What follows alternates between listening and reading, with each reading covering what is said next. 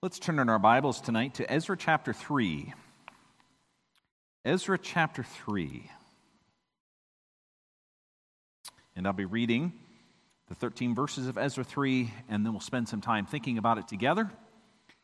Um, again, I'm thankful to uh, be thinking about Ezra with you in this book that calls us uh, in its very core to the worship of God and what it means to worship Him. So let's begin reading at verse 1. Again, you can follow along as you will behind me on the screen, or if you have your Bibles, I'd invite you to turn there.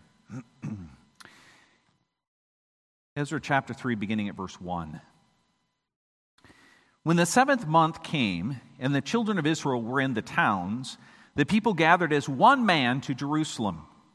Then arose Jeshua the son of Jozadak with his fellow priests and Zerubbabel the son of Shealtiel with his kinsmen, and they built the altar of the God of Israel to offer burnt offerings on it, as, is, as it is written in the law of Moses, the man of God. They set the altar in its place, for fear was on them because of the peoples of the lands. And they offered burnt offerings on it to the Lord, burnt offerings morning and evening. And they kept the feast of booths as it is written, and offered the daily burnt offerings by number according to the rule, as each day required. And after that, the regular burnt offerings, the offerings at the new moon, and at all the appointed feasts of the Lord, and the offerings of everyone who made a free will offering to the Lord. From the first day of the seventh month, they began to offer burnt offerings to the Lord. But the foundation of the temple of the Lord was not yet laid. So they gave money to the masons and the carpenters, and food and drink and oil to the Sidonians and the Ty- uh, Tyrians to bring cedar trees from Lebanon to the sea, to Joppa, according to the grant that they had from Cyrus, king of Persia. Now, in the second year after their coming to the house of God at Jerusalem, in the second month, Zerubbabel the son of Shealtiel and Jeshua the son of Jozadak made a beginning, together with the rest of their kinsmen, the priests and the Levites, and all who had come up to Jerusalem from the captivity. They appointed the Levites from 20 years old and upward to supervise the work of the house of the Lord. And Jeshua with his sons and his brothers, and Kadmiel and his sons, the sons of Judah, together supervised the workmen in the house of God along with the sons of Henadad and the Levites, their sons and brothers. And when the builders laid the foundation of the temple of the Lord, the priests in their vestments came forward with trumpets, and the Levites, the sons of Asaph, with cymbals to praise the Lord according to the directions of David, king of Israel. And they sang responsively, praising and giving responsively, singing and praising, giving thanks to the Lord. For he is good for his steadfast love endures forever toward Israel. And all the people shouted with a great shout when they praised the Lord, because the foundation of the house of the Lord was laid. But many of the priests and the Levites and heads of fathers' houses, old men who had seen the first house, wept with a loud voice when they saw the foundation of this house being laid, though many shouted aloud for joy so that the people could not distinguish the sound of the joyful shout from the sound of the people's weeping. For the people shouted with a great shout, and the sound was heard far away. This is the word of God. May He bless it tonight as I proclaim it to you. If you've been here for the last couple of sermons on Ezra, you will know that Ezra is a book about going back going back to the land of Israel from captivity in Assyria and Babylon, back to the promised land, back to the land of freedom, back to the true worship of God. Because more than simply going back to the land, the book of Ezra is a book of return to the worship of God. For 70 years in captivity, the people of Israel longed for the day when they could return to Israel, not only to be free, but to worship God in the way that He called. And then God moved the heart of Cyrus, the most powerful man in the world at the time. God moved his heart according to the prophecy that had been made, and the people of Israel were sent back. They could have never expected that this would have happened, except that God had told them it would and that he had told them he would bring them back from captivity to the land he had promised. And now the Israelites in chapter 3 are back in the promised land, and they renew the worship of God. So that tonight's sermon is really about this renewed worship of God. Or, as the title in the bulletin says, reformed worship. Not reformed in the sense of we stand in the Reformation tradition of the history of the church, but reformed in the sense of what we find here in Ezra chapter 3. And there are really four things I want to say to you about this reformed worship, or maybe even revitalized worship is a better way to put it. Many people who are not Christians look at worship, the kind of thing that you're doing here tonight, and they say, What's the point? Why give up a perfectly nice sunny Sunday evening to go and worship God? Why would you do that? And even those of us who are believers in Jesus Christ may wonder the same thing. Why is it so important to worship God? And here's the question I have for you tonight What belongs, what belongs to this revitalized worship that we see here in Ezra chapter 3? If I can just think this through with you, follow with me as I say, if God is really this great, and the salvation He has offered in Jesus Christ is really our only hope, then the worship of God should be at the very front of our minds as a thing that we live to do. So let me explain these four things to you, and I'll point them out to you as we go through the text. Begin at verse 1. In verse 1, it says, When the seventh month came and the children of Israel were in the towns, the people gathered as one man to Jerusalem. It means everybody came. And the first thing you will notice about this revitalized worship is that people came together in agreement. They were unified in this as their purpose. For 70 years, they had been in captivity, as I noted. You can't imagine that many of them would have had naturally the desire to care for themselves first. But that's not what we read about in this chapter. Instead, they came together. Later on in this passage, it says, when they began to rebuild the temple, they did it because they arose as one man. They had such singularity of purpose in what they were doing when they were worshiping God. It was the thing that unified them. It was not that they were Israelites first or they had come back together and formed good friendships on their return trip to Israel. No, the worship of God was the thing that unified him. The greatness of God is what drew them as one man to worship. I just want to highlight a couple of things that Ezra notes here about the timing and the place of this worship to show you that this unity in worship is one of the qualities that Ezra is highlighting in this revitalized worship. You'll notice a couple of times in this passage it talks about the seventh month. It is not our seventh month. It was the seventh month according to the calendar of the Israelites. It was about the same time as our September. Here we are. And at this time of year, the month was called Tisri. And to the Israelites is a very special month because if you went back in the Old Testament, you would see some of the most important festivals happen during this month, the seventh month. For example, the Feast of Tabernacles that remembered God's salvation for his people from Israel, or out of uh, uh, to Israel from Egypt, happened in this month. The Day of Atonement, the day that all of these other sacrifices pointed toward, the day in which God proclaimed the sins of his people were covered, the day when the high priest entered into the holiest place, the only time in the year he did that it happened during this month. And the Feast of Trumpets, a time of celebration and praise of how the Israelites were sustained during their wanderings in the desert, took place during this month. Everything from the greatest celebration and the way that these celebrations resulted in solemn assemblies and joyful assemblies are highlighted by this seventh month. And then you'll see in verse 8, not only was it seventh month, but the place where they gather is Jerusalem.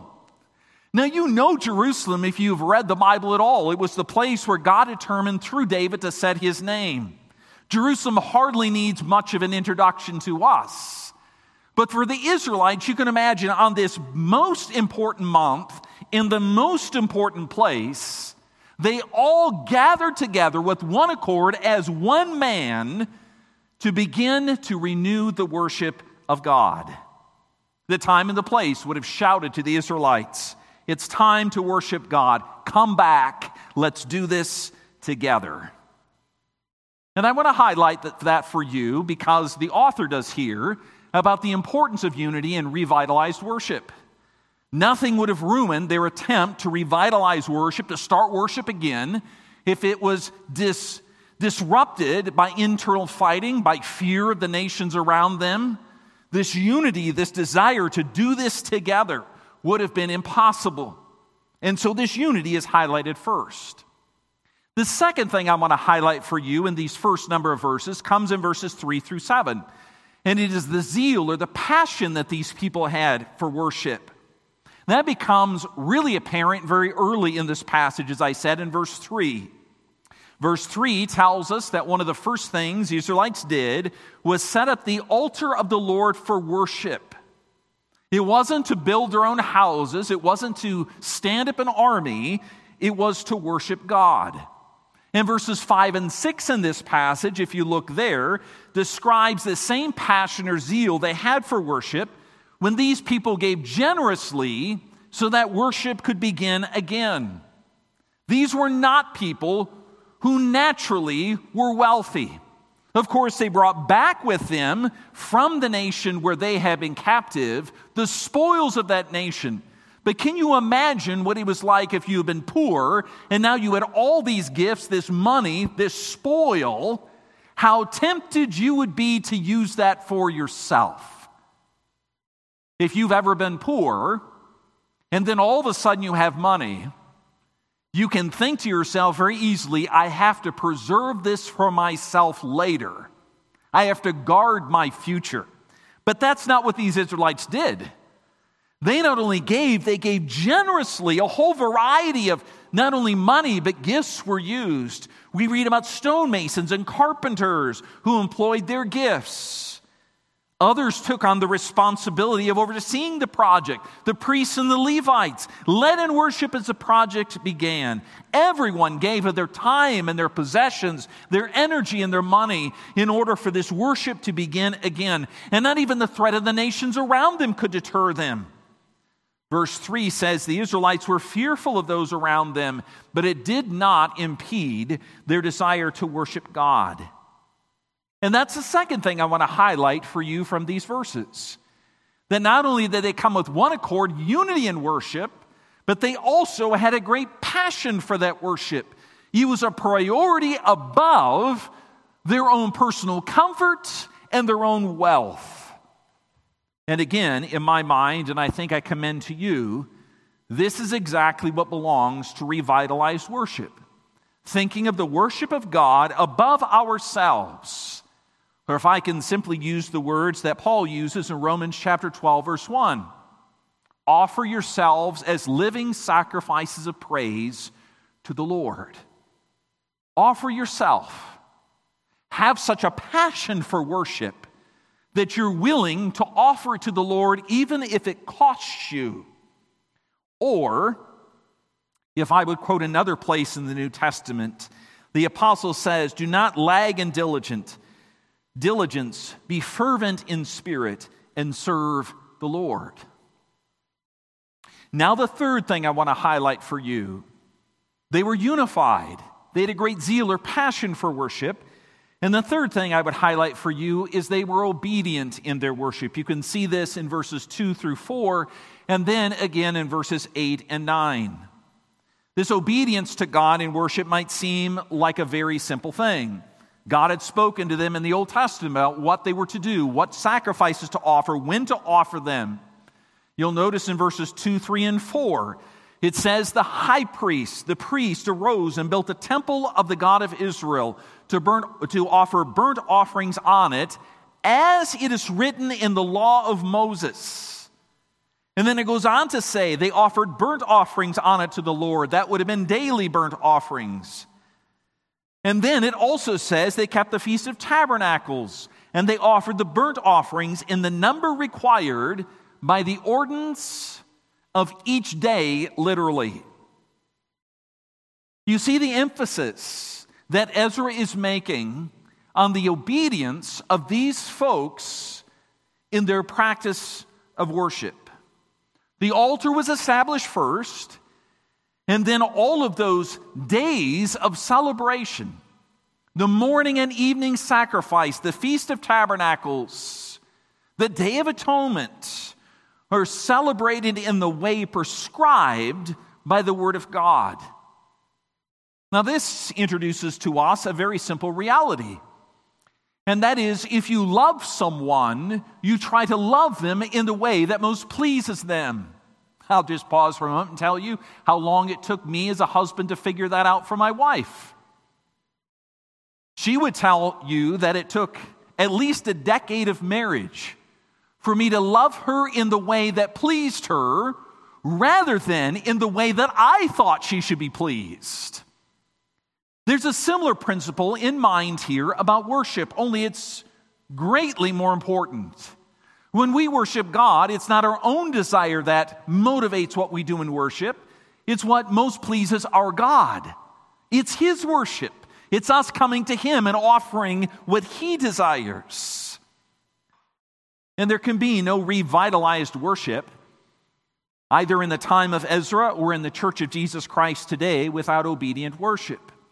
And that is the third thing that Ezra highlights in these first few verses, this first section of the passage that characterizes revitalized worship. They worshiped in unity with zeal or passion, and then they offered themselves in obedience to the Lord. All three necessary components of revitalized worship. Which brings us to the fourth thing, and this is where I want you to pause and just think to yourself what in the world is going on in verses 10 through 14. Because a fourth thing that I'm going to describe to you as belonging to revitalized worship may strike you as a bit unusual. And I'm going to describe this fourth thing as a realistic approach to worship. Realistic. This realistic characteristic of revitalized worship, I would suggest to you, is as important, if not more important, than the other three. Because in this passage, a realistic view of worship, approach to worship, places the Israelites within the time in which they lived. They looked backwards, but they also looked forwards. Place your eyes for just a moment again in verses 10 through 14, because maybe this struck you as strange when we read it. As the builders were laying the foundation of the temple of the Lord, the priests were there, of course, coming forward. With the trumpets they were playing. The Levites were there, the sons of Asaph. They were singing and praising the Lord according to the directions again. They were being obedient in the way they were offering worship to the Lord. And then they sing this song that is plucked directly from the Old Testament Psalms. You find this in a number of Psalms. And they sang this responsively. If you can do response, not responsibly, responsively.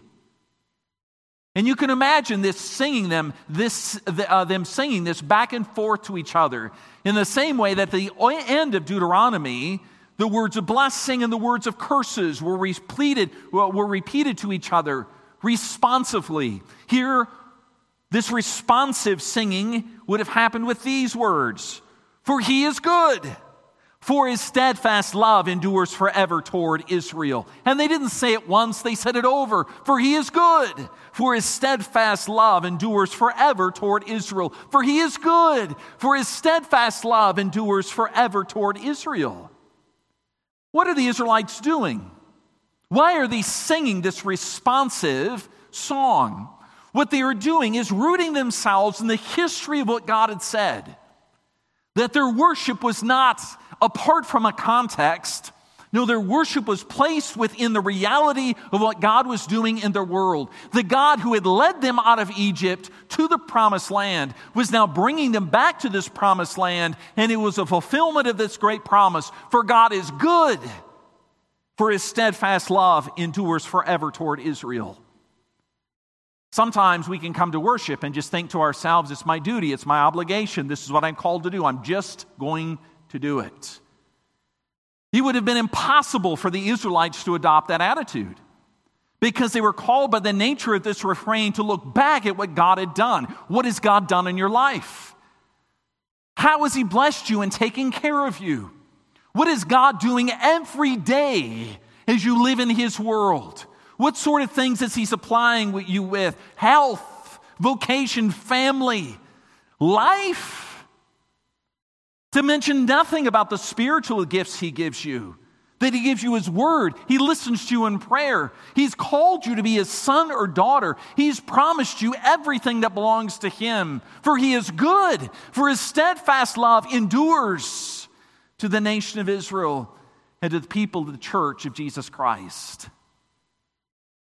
When I talked earlier about the passion the Israelites had, it was because they understood their worship within the history of God's great redemptive works. And if you understand that, you can't come to worship and say, okay, whatever, it doesn't matter. No, you come to worship filled with a great passion, with an expectation that God is at work, and we come compelled by what He has done to offer the greatness of worship to Him. This is no humdrum, take it or leave it, see if you can make it just in case kind of attitude.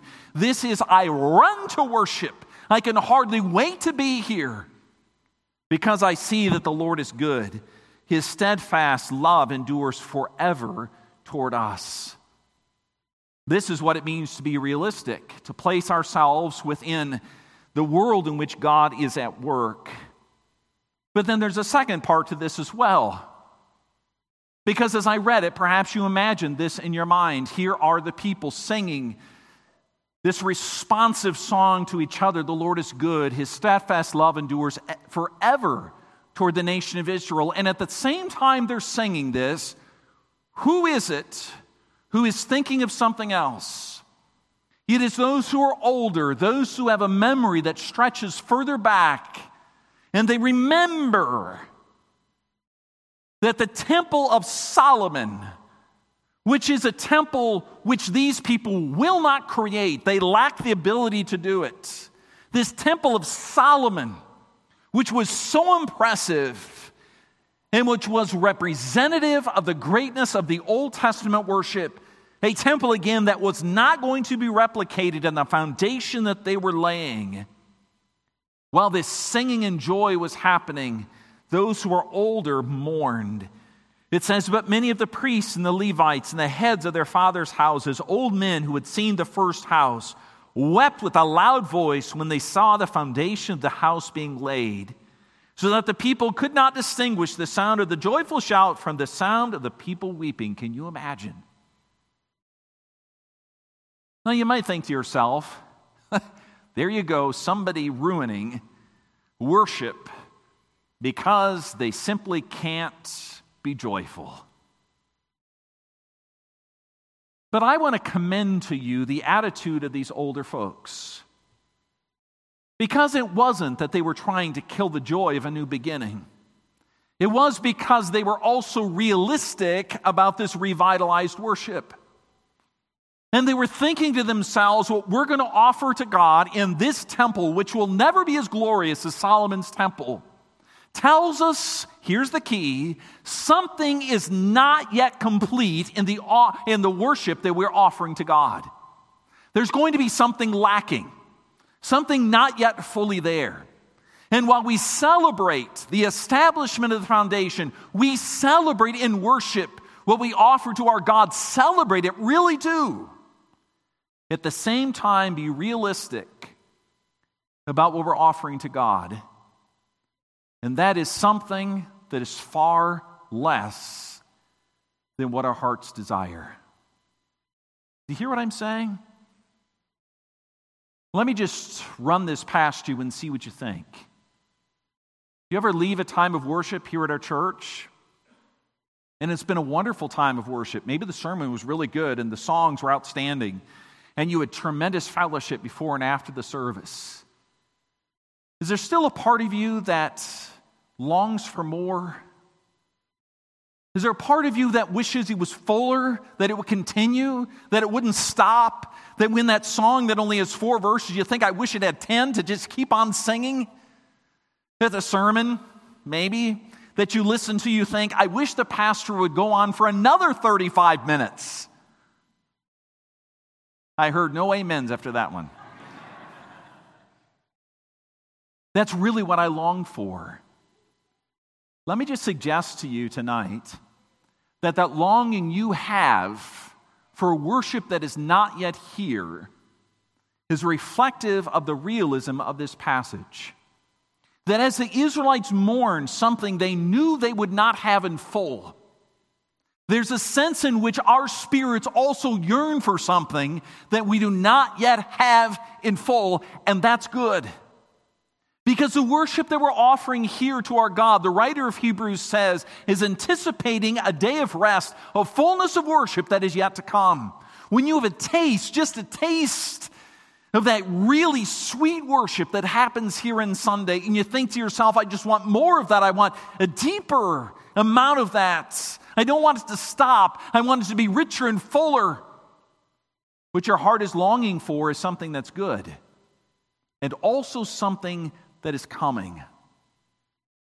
Because the Bible says that now, you remember Paul's words, we see through a glass dimly, but then we will see him face to face. And your heart that wants so badly to be close to your Savior Jesus Christ, there is coming a day in which you will not be separated by anything, and you will be fully in His presence. You will see him face to face. Again, the book of Hebrews describes when we gather for worship that we are being lifted up into the heavenlies where those in life eternal are celebrating. We're not going to the mountain that shook with fire and with earthquake, but we're going to the heavenly Jerusalem where those who have gone before are worshiping our God with perfection. Do you ever taste that? You get a small sample of that in worship? If you do, my friend, and you long for more and richer and fuller, Ezra chapter 3 says, Lift up your heart, my friend, because the day is coming in which you will have what your heart desires. As we move on into Ezra chapter 4 and 5, and from places beyond that, you will see the Israelites devote themselves heartily in the face of opposition, struggling against those who would stop them to establish a temple of the Lord, the worship that God was asking for. And friend, I want you to struggle forward too. Noting what this passage says about worship worship in unity, worship with a passion or a zeal, a worship that's obedient to the Lord, but a worship that also places where we are now in the light of eternity. Because, friends, that worship is coming. And it is my greatest desire that someday we will, each one of us, be gathered around that throne. And it will not be worship anticipated, it will be worship fulfilled. And there will be nothing that will separate us from worshiping our Savior in glory with absolute joy. Do you anticipate that, my friend? Let's bow in prayer.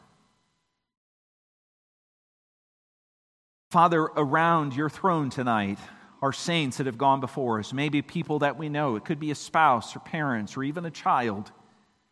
Those who have died in Jesus Christ, the Bible says, are now around your throne singing praises to your name.